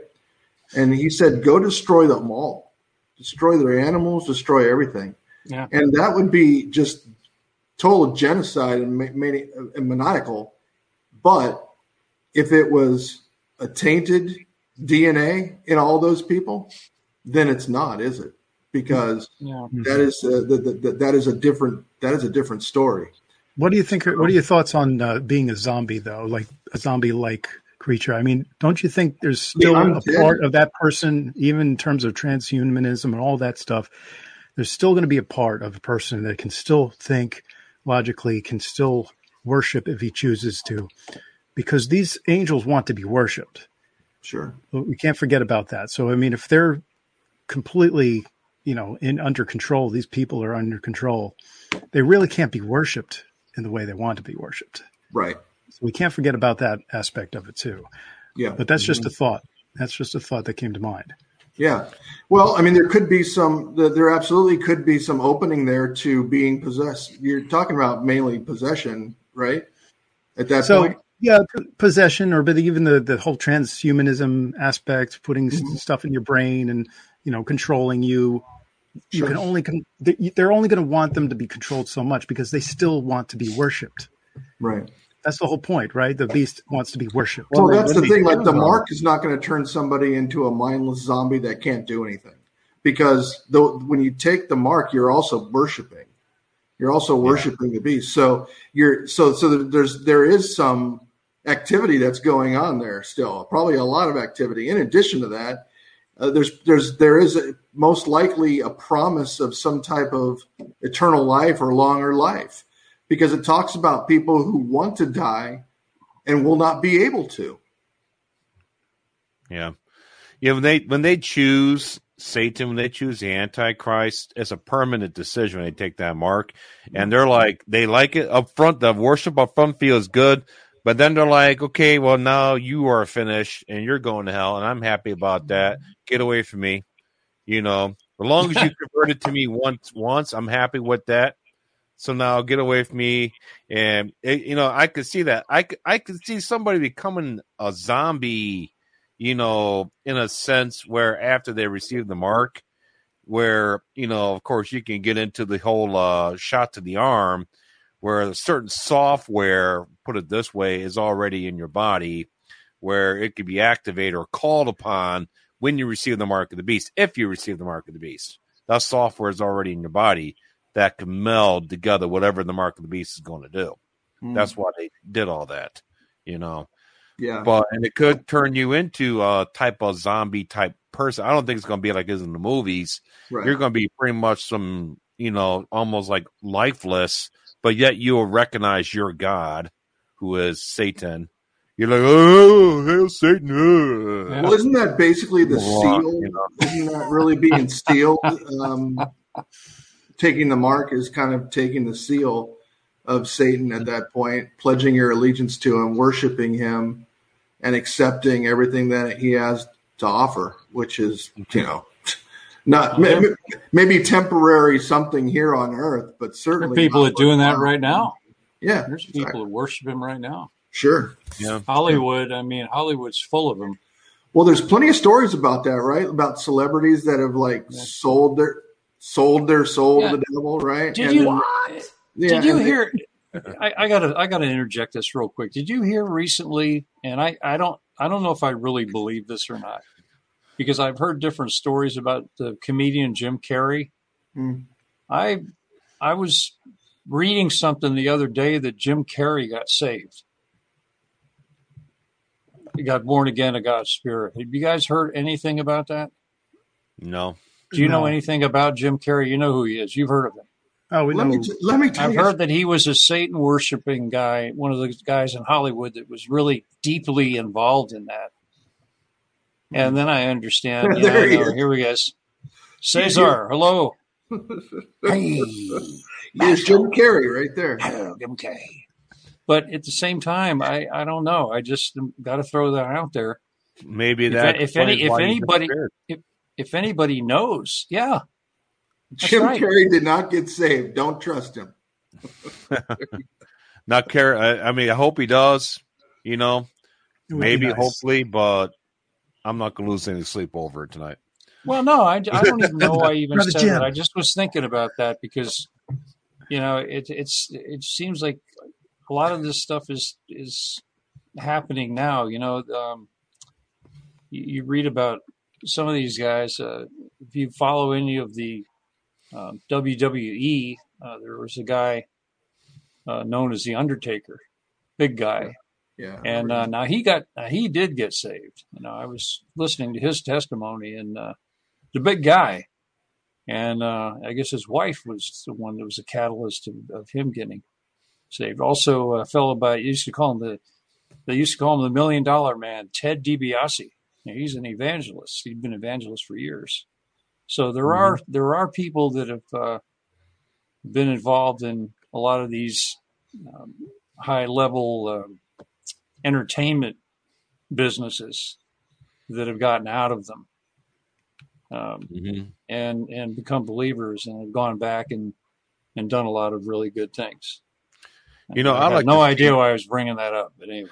You know, I would like to see. You know, it's a great point, Bob. I would love to see high level people who are in the limelight right now get saved and start preaching Jesus, and let them. They, they, they can preach for a little while before they get shut up. You know, but you know, for example, say like somebody like Ocasio Cortez gets saved and turn around and start preaching Jesus and just shock everybody and get as far as you can before they awesome. shut her down. Yeah. I would like to see stuff like that happen. Yeah, that'd be cool. That would be awesome. Can, and you can tell them by their fruits, right? So they start yeah. producing good fruit and they start actually, you know, living that life and, and, and having a living testimony. Then all of a sudden you, you can believe your, your eyes at that point. You don't, we see, we don't know. We can't judge whether or not somebody's saved or not. You never know, but you can mm-hmm. tell by their fruits whether or not they're, that you have a good beat on it, right? I mean, so, uh, the key is is like is is, is something some somebody like Jim Carrey, for example. He's been through a lot of bad stuff. I mean, he had breakdown and all kinds of stuff. So, but you know what? Those are the kind of people that get to the bottom, and then all they have left is go back up. And and you know who's there? Like you said before, Robert, it's Jesus. And you yeah. re, you you call out to him, and the Bible says that those who call upon the name of Jesus will be saved. So it doesn't say might be; it says will be. So, right. you know, you you he's Jesus is not going to allow anybody to slip through his fingers. That's the key. Is like you know, once you get in there, you're not going to be able to get out. And that that that's a beautiful thing, isn't it? Because the shepherd's going to keep his sheep right there where he needs them, and it's it's and if sheep starts going astray, what is he going to do? Let him go? Let that sheep go off? Absolutely not he's going to get that sheep right back into the fold no matter what it takes in order to do that. And he and God knows yeah. exactly how to do that with each person individually. And that's the amazing thing. That's why you never stop praying for somebody. You know, if you've got family members right. that are that aren't saved, you you never you you should never cease to pray for them because you know um, it you just it does not go out. The prayer does not go out void. I know that I know Bob feels the same way I do about it. You know, I've got members of my family that that don't believe. You know, if, uh, mm-hmm. got a son I haven't talked to in five years. I don't know what's happened to him, but I still I still pray for him daily. I'm not ever going to quit praying for him because you know it, it's not for me to decide, you know, his eternal salvation, but I can certainly continue to pray for him, continue to lift him up. You know, I don't know all the ramifications of everybody's lives and that are uh, in the chat or even the, the lives of all of you guys, what's going on. But I know that prayer is something that's very, it's a big key. Um, one of the things we got to realize that, um, you know, that Jesus did come and, and, what he did, what he accomplished was an, was acceptable unto the Father, that sacrifice, in order for us to be forgiven and mm-hmm. to have new life and uh, and that it's new life. Uh, you know, we were we were like Bob was saying earlier, we were dead in trespasses and sins. It doesn't say we had a little life. It says we were graveyard dead. Mm-hmm. In fact, I wish he had said graveyard dead in that scripture. It would have been better. but he said we're dead in trespasses and sins, without God and without hope in this world. And then Jesus Christ came and quickened us. He made us alive. Mm-hmm. And that's you no know, jive. you know the difference between a, a person that's alive and dead in the spiritual realm? Huge difference. Oh yeah. I've seen in a dream, one dream in particular, these two women were walking along in the during the judgments, and they're walking along glowing white with the, the dead spirits. They're like gray, very dark and gray and deathly looking spiritually. Mm. Okay. You have a spirit in you and it's not like it's dead to Christ. It's dead to God. It's still living, okay. But you over here to turn you're dead to me, you know. Well, you're dead to Christ. You you you don't have God's DNA, okay. You see an example of God's DNA in the angels, okay. Mm. Bright, brilliant. You know, people fall on their face when they see them. Okay, that's that is a that's a type of life that happens to your spirit the moment you believe. You receive God's DNA, spiritual DNA, that makes you burst with light like that. And these two women were walking along. And I remember this video because I did this. I put this video out. It was really good dream. Dream. Uh, I did like an animation, and then they gave me a strike, and then they took the video down. Oh, so no. I'll never forget this video. But it was like back when I first started. But these two women walking along at the judgment, and they were glowing white. And these spirits are around them that were dead. They're just very dark. It kind of reminds. They said it kind of reminded her of. Uh, you guys ever watched any of those uh, Christmas carols when uh, that ghost, of, the the one, the ghost of the uh, what's his name's partner shows up. What's his oh. name? I can't recall his name now. Marley. What are you talking about? Mar- yeah, Marley Jacob shows up. Jake- okay, Jacob Marley. Right. Cha- chains and just chains. dead looking and mm-hmm. uh, you know so, that's so that's not, what spirits are like without Christ. Not Bob Bob Marley. No. No, no, not Bob Marley. No, not Bob. Marley. I thought you were talking to Mr. Hagan over there about uh, Mr. Marley. Yeah. Oh man! Well, I told you, I told you about the time where I was 13. I was very ill, and I saw in front of me the my wall just opened up, spiraled into a huge yeah. black void, and I, I'm convinced still to this day, I'll never forget it. It was so real. But I'm convinced to this day I was shown the pit because at that time I was doing a lot of a lot of bad stuff. Let's put it that way. Okay. You just knew but, you didn't uh, want to go there. I knew I didn't want to go there. Yeah. I, I, want to be honest with you. I was not doing drugs. I was not on drugs, but uh, I was I was very I was severely ill at that point, and I mm. probably probably dying. And wow. uh, and at that point, I, I wow. was screaming at the top of my lungs and nothing came out, screaming for help. And the, it just, darkness just engulfed my entire room. And I couldn't see anything. I was about to go into complete and utter darkness.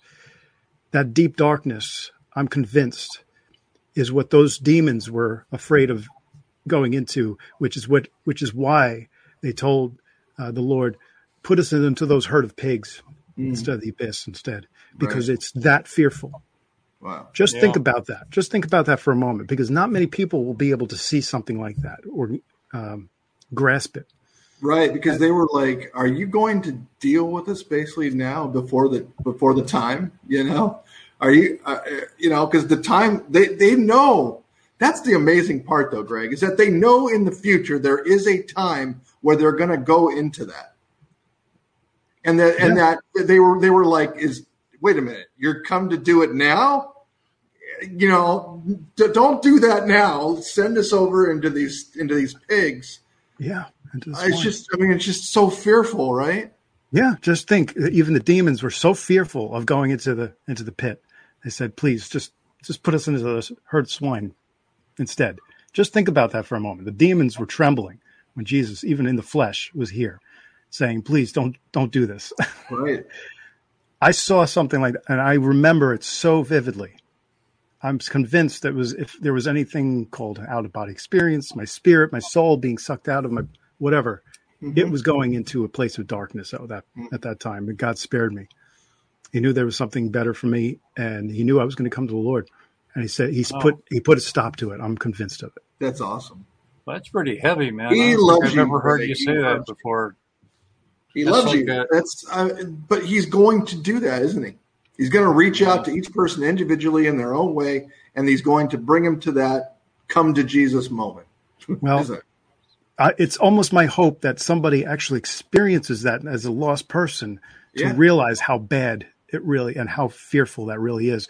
And Lord, forgive me for saying that if if that's the case, because I'll tell you, only looking back, I could say that is one of the most fearful things I've ever experienced.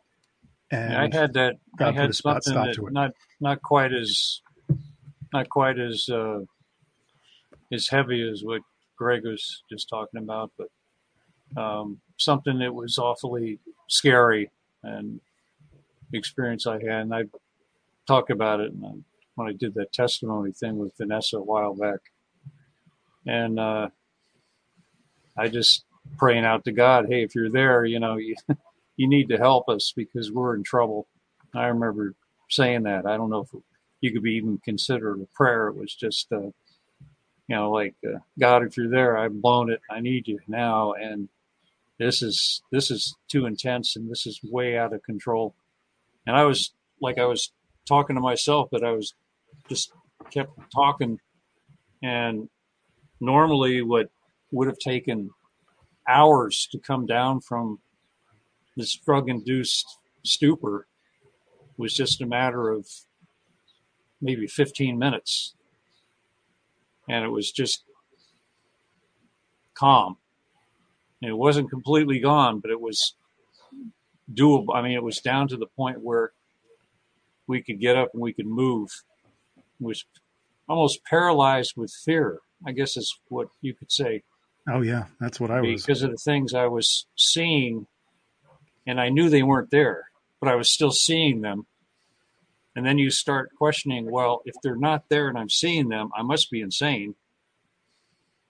And and then after a while you're you realize that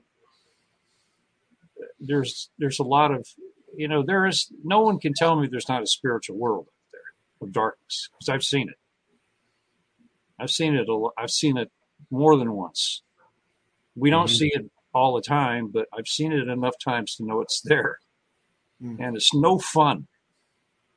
And and the, the, adversary doesn't, you know, don't dance with the devil because he he's not gonna, he doesn't play fair. Does he, Bob? He doesn't no. play fair. I mean, he he he gets you going and thinking thinking that everything's going to be fine and things may be good for a while, but after a while, there's always going to be some price to pay. Yeah, walk. You know, do you think everything's gonna be fine, then all of a sudden, right when you think everything's fine, you you actually walked into a trap. You know, that's a good way of putting it. Yeah. Oh, you want to do some questions here, Greg? Since we got like twenty five minutes yeah, left. Sure. You want to bring bring up the first question? Sure. Let's see here. This one is from Beverly. When we are raptured, and if that takes place as soon as the war starts, what happens to the people who die in the war? Well, they either, if they're saved, they go under the altar, or they go to hell. That's yeah. where they go. Anybody else want to chime in? There's, there's, no, there's only two locations, right? Yeah, At this point, only two locations. at to go. that point, Yeah, Yeah, there we definitely. go. Exactly. The next question is from Brian. Does the Holy Spirit leave the leave with the church in the rapture? No. No You want to expand on that, Kevin? Yeah, no, it's not. I mean, it's listen. The Holy, sure, uh, the Holy Spirit within us and each of us, we're going to go, but the Holy Spirit is still here on the earth. I mean, there's going to be billions of people that are going to be saved. Uh, I mean, it talks about that people won't even need to know what they're going to say; that they're they're going to get the words given to them. So, how's that happen without the Holy Spirit?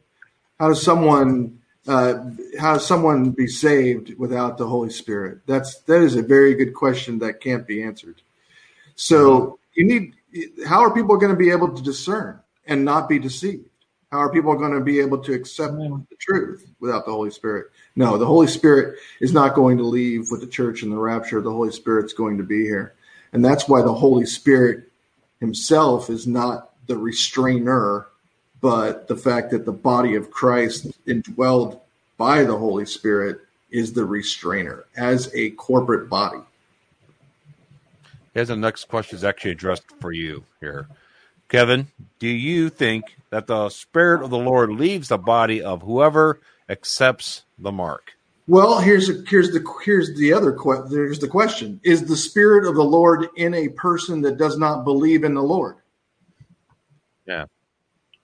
So, if the Spirit of the Lord is not in that person, how can it leave the person when they accept the mark? You see, the people who accept the mark, they, they're they were never believers. Okay, they never believed. They never were had the spirit of the Lord inside them. They never had the which what is the spirit of the Lord? It's the Holy Spirit. They did not have the Holy Spirit indwelling in them because if they did, they would not reject the truth. And they would not believe the lie and they would not take the mark and they would not worship the beast. So the spirit of the Lord was never in them to begin with in order for it to leave. Kevin, you sure you're not Jewish? I I, You know. you asked you asked a question with a question. I was just- Oh, yeah. I, I don't know. I, I don't know. I don't know if I am or not. okay. I could be a messianic Jew and not even know it. But you know what? In Christ, there's neither Jew nor Greek. There you go. Amen. Next question here is from Brian. Children who are past the age of accountability and are not saved could be left behind. Yes, they can. Yep. Thing is, that's according to God. Don't try to figure out. Don't ask me. I don't know what the age of accountability is. Right. That you know, that is a it's a by person by person basis. Okay. The word of Bible talk about the word of God sharper sharper than any two edged sword, dividing bone from marrow. Okay, it is fine. It's a fine line. So God has it all figured out. You might have somebody who's 17 years old and still not the age of accountability yet, or 20 years old, or 10 or 12 years old. Okay, I don't know for sure. I know I saw I see the I see it go as high as 21 because that's the age of uh, every child that enters the military in Israel. If you're an Israeli back then, okay, just basically every person, every every man that reached the age of 21, there's a shift of wisdom that takes place at 21. Okay, I hope, I hope it's 21. I hope it's 21. All right, you know I've done some pretty stupid stuff until I was 21. I'm like you guys, I've done it. Okay, Nope. so I you. hope age is 21. We'll, we'll find out. We're we're not going there, Barbara. No, Barbara. It's just Lie. you. Are you serious? Bagley shows up. Uh, okay, here. before you do the next one, um, Bob, you This need to leave. you, Greg. Bob, you need to leave. Yeah, I'm gonna um, Oh, Okay. I'm gonna Okay, go, Bob. you guys. And Yeah. Well, we enjoy you. yeah, You know. thanks for thanks for having me on here. God bless you guys. Uh, All right. I'll see you next All right, week. take care, brother God Bob. bless you. Take Thank you care. coming God on. bless. Take it easy. Take care. All So this is for Greg. It says, Oh, good. "You want to read this one, Greg?" I had an experience on a hospital gurney years ago. I think I was given incorrect drug and felt I was being dragged down. Nurse came back and corrected it, but gee, okay. more of a comment, right? But uh, yeah, his experience. You listen, he may have, you know, even drugs can uh, affect the mind. Um, I mean, at, at, the point of my experience, honestly, I wasn't taking any drugs at, at, that point. There was no drugs given to me. I was uh, at my house in my bed, and this thing just happened. But I can understand that drugs can certainly affect the mind, and there's something also dealing with the pineal gland where I think there's been some research done where if the enemy can somehow uh, obviously manipulate the mind to come in that way. Um, there's there's research. Okay, I'm not going to get you know into okay is where where do you find that in scripture? What page? Uh, the point is, you know, there's definitely something going on where the the devil can affect your mind, and he could definitely do something.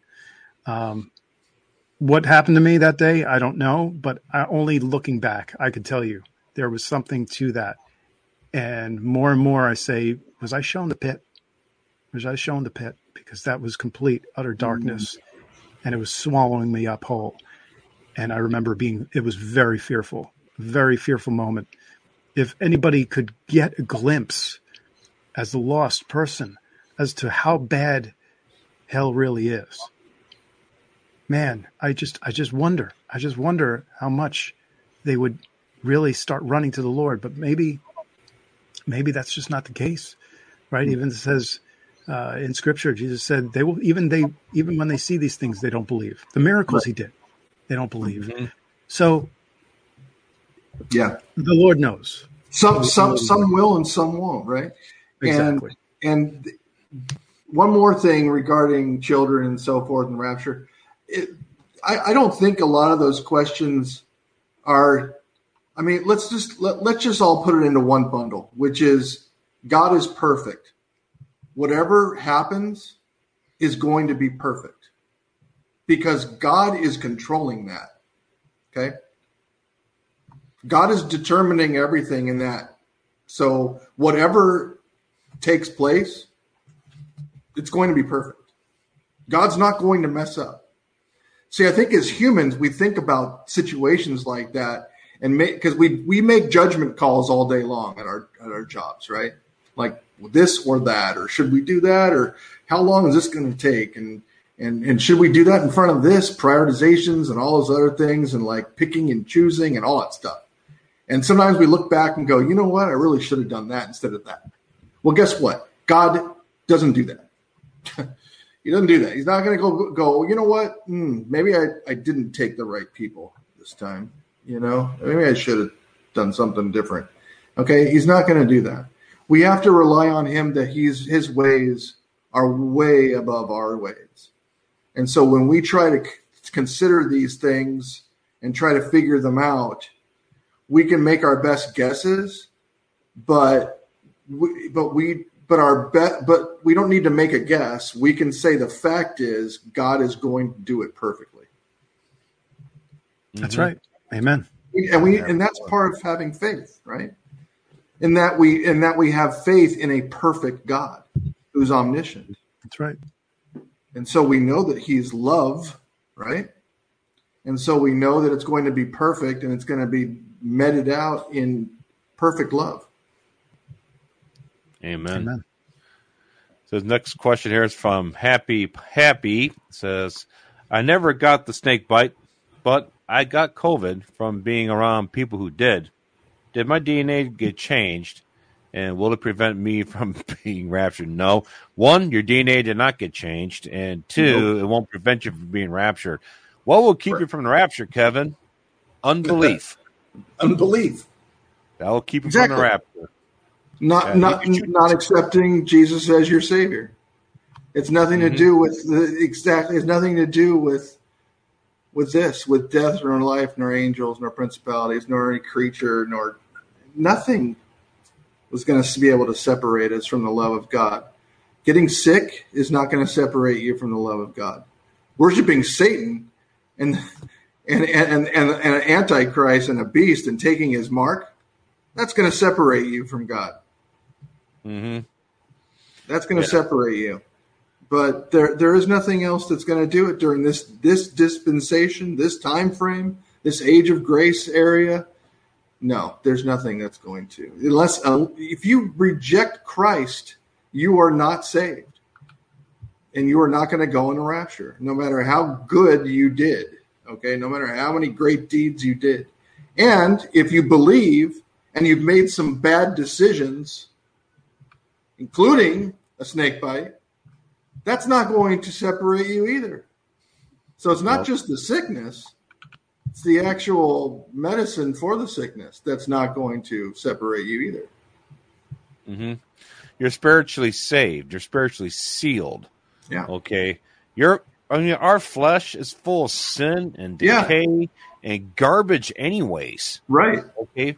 What what does salvation start with? It starts with your spirit. Where yeah. does belief come from? It comes from your spirit. Where does faith come? It comes from your spirit. It originates in your spirit. It doesn't originate in your mind. No. Okay, it originates from your spirit. That's why your spirit gets saved and sealed. That's why the work is done with your spirit first. Exactly. Okay. The work for your flesh, I mean, all of us, I mean, all of our flesh is full of sin, decaying, dying. I mean, that's the, the wages of sin is death. This is why our bodies die. This is why we get sick. That's what, so all you people out there that uh that preach works and stuff like oh wow, you gotta you got to pay for the work. Mm, something bad has to happen to you. Something bad does happen to me. Okay, I'm getting older every day, and the rapture resurrection doesn't happen. My body, this vessel I'm in, will die. Okay, right. and it probably won't be a very nice experience either. Okay, so yes, there is a price to pay for my sins. It's Absolutely. a good thing. You know what? It's a good thing we're not judged based on the condition of our body. Oh yeah, yeah that would be bad. whether or not you're saved or not. Because think be about all the people who have already died. Their body's not in very good condition. So that, that, that that's never going to fly. But even if you look at us today, I mean, we got, I got spots all over my, my plate. I, I don't like it, but I mean, I got these, I got this spot that came up on my, on my arm. It's not a very nice spot. It's right there. You see it? Yeah. Oh, I don't yeah. like that spot. Yeah, but um, yeah, don't go close up on it. But the, but the point is, I, I'm just trying to piggyback off of Bob, which is we're not going to be judged on our body. Okay, we're judged on our spirit.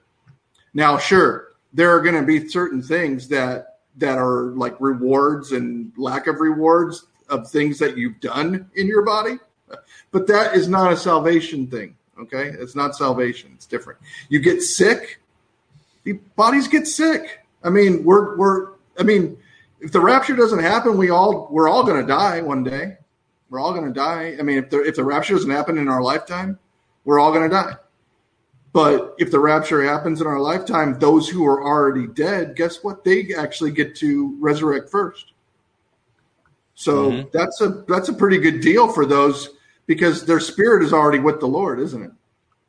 And they get to get right. reunited and change, and they get a changed body too, because corruption cannot inherit kingdom. Corruption can't go be up there, so it has to be an incorruptible body that they get as well, isn't it, Bob? Yeah, you know, I think something to think about too are those who are that go that that the res, the dead who have gone before us. Okay, the res, the res, rapture resurrection happens. You and I, the three of us, everybody listening, we're changed from mortal to immortality. Our whole body, everything, this whole thing is done instantly. Okay, but one thing, think about this though the one thing we'll never experience one is death and two what it will feel like to be outside of this body living in heaven we'll never know what that felt like mm-hmm. but everybody yeah. that's going to be resurrected they were able to experience that okay so if you have anybody listening right now that man i'm on the verge of death guess what you get to experience that which will be awesome and you get to experience the glorified body too so you that's get right. to experience both but if, you, if you're alive until the rapture, you only get to experience the glorified body. You'll never have, you'll never know what it felt like to walk in heaven for months right. in a spirit form. That's it. Yeah, you'll never know what it true. felt like. But that's okay. I, am willing to give that up to be raptured alive. That sounds sure, absolutely, I, yeah. I'm all right with that. I'm okay with that. I don't need to die. I don't need to. But if the Lord decides that that's best for me, then I, I'll accept it. But I would mm-hmm. prefer, I think that's all we all would. I would prefer to be raptured, yes, and have okay. that alive. And I really am not only looking forward to like all the things we've talked about, which is the, just the glory and and the weight of the the sin of the world and the sin being off you, but just having like nice skin too. Uh, you know, mm-hmm. is is really. Uh, I mean, you don't. You, for people who who don't ever suffer from any kind of skin condition like psoriasis or eczema or anything like that, you really don't know what it feels like to like just be in this shell of of itchiness, constant itchiness all the time, and that you had to take medication in order to like be able to sleep at night. You know, and it's just it, it's I'm I'm going to be very happy just not to have to deal with that. Sure, you, know? will. It's temporary. It's all temporary. It's a temporary situation, right? It's a temporary situation. It's going to pass. It's going to pass. Uh, mm-hmm. I think I think all of us have these things that are, you know, about us that we're like, man, I would really like to get rid of that. You know, I like to really not have to deal with that anymore in our, you know, in our fleshly form. And I think that that's going to be part of the the awesome part. Yeah, vitamin C serum don't doesn't do anything for that. Sorry, but at least not for me. So, um, but that listen, there's all kinds of things people tell you. You can do witchcraft and it'll help you, but you know, no, no thanks. But um, you know, I, I, I'm I'm convinced that part of the the the amazing thing that we're going to feel, Bob, is the is that all of those maladies that we have being gone forever. Well, I mean, what what an amazing time uh, we're going to have up there. Mm. Oh, I can't wait. Can't wait. Of, oh yeah. Hey, so Bob, what what date do you have on your calendar? Uh, what that uh, that says you know what nukes are falling? you know what? When you begin seeing, when you begin seeing all the uh, politicians disappearing, and you don't sign. see anything going on, you see a, you're starting to see a lot of recorded mm-hmm. politicians' speeches, nothing live happening, or very few people. If you watch what's going on um, on YouTube, they have like any type of debates, anything going on Capitol Hill. If you notice, like, man, there's hardly anybody in there. Yeah, there's just a few like all the Republic, all of us, all of us uh, non-RINO Republicans are here. Where's everybody else at? yeah, start heading towards the bunker. Do you mean they didn't okay. tell you we're falling today? Mm, I wonder why yeah. they didn't tell you. Looks like you want, right. want you in the line of fire. Yeah. That's my best bet. Is uh, if you start seeing uh rolling blackouts, it's they're shutting down, grid stuff happening, you know, stuff like that too. You know, quickly, you know, you'll start. You'll just pay attention to what's going on. Uh, Dabu Seven, I was watching. He always puts out a bunch. Oh yeah, yeah, he's got. So you'll you'll know. They're doing drills. They're doing nuclear drills right now in Arizona and Texas. They're doing them right now. So look out for those drills, which are happening. So look out for that stuff. That's happening too. So yeah, heads up, heads up for the month of June. Literally, heads up. well, keep watching. People that get that told you rapture dreams. You think you've seen few yourself. That uh, the day the nukes come down is the day of the rapture, and we all know when the rapture is going to happen because that happens on oh, the day yeah. of the rapture. On the day of the rapture. So maybe the nukes fall on the day of the rapture because it's going to be on the day of the rapture. Mm-hmm. But other than uh, like any other date than that, I don't think we have that date right now, Bob. And maybe that's because it does happen on the day of the rapture. Huh? That's interesting. Good because point. we don't know that day. So we don't know the day of things that are going to happen on that date. How about this one here for you, Kevin? You want to read this one from Caesar? Okay. Oh, oh, our friend Caesar. Yes, the Riddler. Uh, I know that God has a plan to redeem mankind, but why does he allow the tribulation to take place instead of the millennium starting right after the age of grace? Well, there's a judgment that takes place before the millennium, you see? So th- there's no there's no judgment right now. I mean, either you, you die and then there's the judgment, right? But this judgment has to take place before the millennium because th- that's when there's a separation that occurs, and those um, go into the uh, to hell to await the lake of fire after the millennium.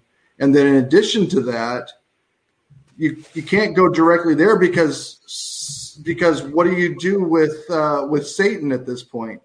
You see, there's a war that's being fought or will be fought. Some people say it already is being fought, and some people say it's going to be fought. But there's a war that's going to be fought in heaven, and Satan needs to be thrown down to earth, you see. And then there's going to be a testing period of time. In addition to that, there has to be a tribulation because God has set forth for Israel 70 weeks, and only 69 have been fulfilled. Mm-hmm. So one week is equal to seven years. So there's still seven years that need to be fulfilled. so right. for all of those reasons, there, there's there there you have to have a tribulation to take place. In addition to that, what is going to cause billions of people to accept Jesus Christ at this point? What's going to happen prior to a millennium, prior to Jesus' second coming, that is going to have billions of people accept Christ. There's nothing that that's going to, no one's going to go on the news and say, you need to accept Christ, and 2 billion people are going to be like, you know what? That's right. I'm going to do that. Okay. What is it going to take in order for 2 billion people to be able to, to, to accept Christ? We're talking about angels in the air. We're talking about two witnesses doing miracles. We're talking about 144,000 witnesses out there. We're talking about supernatural plagues and things that are coming on the earth. We're talking about fear. We're talking about all kinds of different things that have to take place in order to change those people's mind and have them repent. So there is a lot of reasons why the seven year tribulation must happen before the millennium and that it can't just go directly into it. I think you covered mm-hmm. just about all of them. Well, uh, there's probably more. Yeah, I'm sure there is. Yeah. Mark here says, uh, "What do you think about the use of the vax in livestock that they uh, we are consuming. You know, if they put that stuff into the livestock, what did Jesus say? That stuff goes into our stomach, the acid destroys it, and everything just gets destroyed. Yeah. Okay, it's not going to be able to get into our body and be able to change our DNA. Okay, it has to be injected into you in a certain manner that goes right into your bloodstream, bypassing the acid in your stomach and all that stuff that breaks it down. Okay. Plus, when it gets into the body of the animal, it changes their DNA. Okay. And their DNA is changed. Okay. But the fact that we eat the flesh of that animal, once again, ends up in our stomach, gets broken down because of the acid. And then only certain parts of nutrients is absorbed from that. But it's not the pathway it takes into our body doesn't change our DNA. Okay. I know some people are worried about that, but that's the way I see it Okay, it wasn't. You know, it's not being administered directly into our blood bloodstream bypass. Like I said, it had to put be put directly in us, bypassing all the stomach acid and stuff like that. It's too many right. things, too many verses in the Bible that talk about, you know, like it's not what goes into the body; it's it's it's it's what comes out of out of your spirit, and then mm-hmm. and so it's right. not it's not this is not a uh, it's not a salvation issue if you right eat meat if you eat bad food. I mean, not like I said, not everything's good for you. I mean, right. if you eat spoiled exactly. chicken, it's probably going to make you sick, but it's not going to yeah. take away your salvation. Like the GMOs and stuff that these animals are taking right now. Tr- trust me, a cow tastes a lot different than it did back in the fifties. Okay, so the yeah. cow, yeah, it may it might have some bad stuff in it, but the problem what's going to happen is it's going to make your stomach turn, right. might give you diarrhea, maybe get some stuff stuck in your intestines. But okay, like you said before, uh, Bob, you've got to separate the physical from the spiritual. Right. Exactly. You got to separate it because that because all that stuff you're talking about being sick, eating an animal that's this and that, that's all physical. That has nothing to do with your spirit. Right. So once again, they're attacking the body. Okay. Yeah. See, they're going after the body because those of us who are saved, all right, we know it starts with our spirit. We understand right. that. We understand our body's junk, at least for now. But the rest of the world, they're all about their flesh. Okay. So they're going to enter in through the flesh for these guys. Okay. They're going to start with the flesh, which ends up condemning their spirit. Right. With the mark of the beast. Us, mm-hmm. we believe in our spirit that ends up glorifying our flesh later. Yeah. See what it's I'm the opposite saying? way, isn't it? Yeah, it's amazing. Greg, do, do you do you know that verse that talks about don't fear those who can kill the body, but can kill the soul? Yeah, You know? don't yeah yeah don't fear don't don't fear Uh, the, the one that can kill the, the those some, something like that. It's like don't Uh, fear don't fear something that can kill the body, but fear the one that yeah, I know what you're talking. That is uh, that's in uh, that's in Luke, uh, Matthew ten twenty eight. Yeah, okay ten twenty eight yeah. I can. I So can that just reminded me of that verse when Bob was talking about that that they're they're all worried about their body and and that you know that it's going to get killed or whatever and it's like the the you know fear yeah fear not them which kill the body but are not able to kill the soul but fear him which is able to destroy both soul and body in hell you see that's the, that's the key. And and what is the deciding thing on that? It's neither the body nor the soul it's the spirit. That's right. so right. don't don't yeah I would say focus less on that um, and focus more on certainly what what it could become as a stumbling block to somebody if you're talking about well don't do that to, don't do this to your body don't take this don't do that.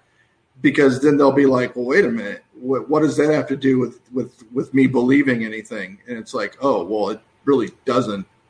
So focus more on hey this some people simply need to repent which is basically change their minds. Change it 180 degrees from i can do everything on my own and do whatever i want and there's no repercussions there to there is a living god that you need to believe in and call upon his name and you'll be saved and that's the that's the big deal right now that's where we really need to be focused on people Well said. Well said, brother. I think this is a good spot to stop. So, what we can uh, do is pray that all these people who are lost, obviously, we need to pray for them because, man, what I experienced that day, you, they do not want to be experienced. you don't wish that. it on anybody I wouldn't wish that on anybody, my worst enemy. Yeah. Um, folks, it's important to get saved. Believe in the Lord Jesus Christ. Um, we we are here for you. Uh, please, um, what we're gonna I'm gonna do is put up our um, I'm gonna put up our email address so you can email the panel uh, at any point you want to here. Info at uptime.church. That's info at uptime.church. Uh, you got any questions? Let us know. Um, but for the most part, we we do try to answer all the questions on a live stream. Okay, we try to do it as a community, as a group, just to keep that in mind. Okay, but we all thank you for coming on, and uh, Lord willing, we'll see you next week. Amen. amen God bless. Amen. Take care, everybody. God bless.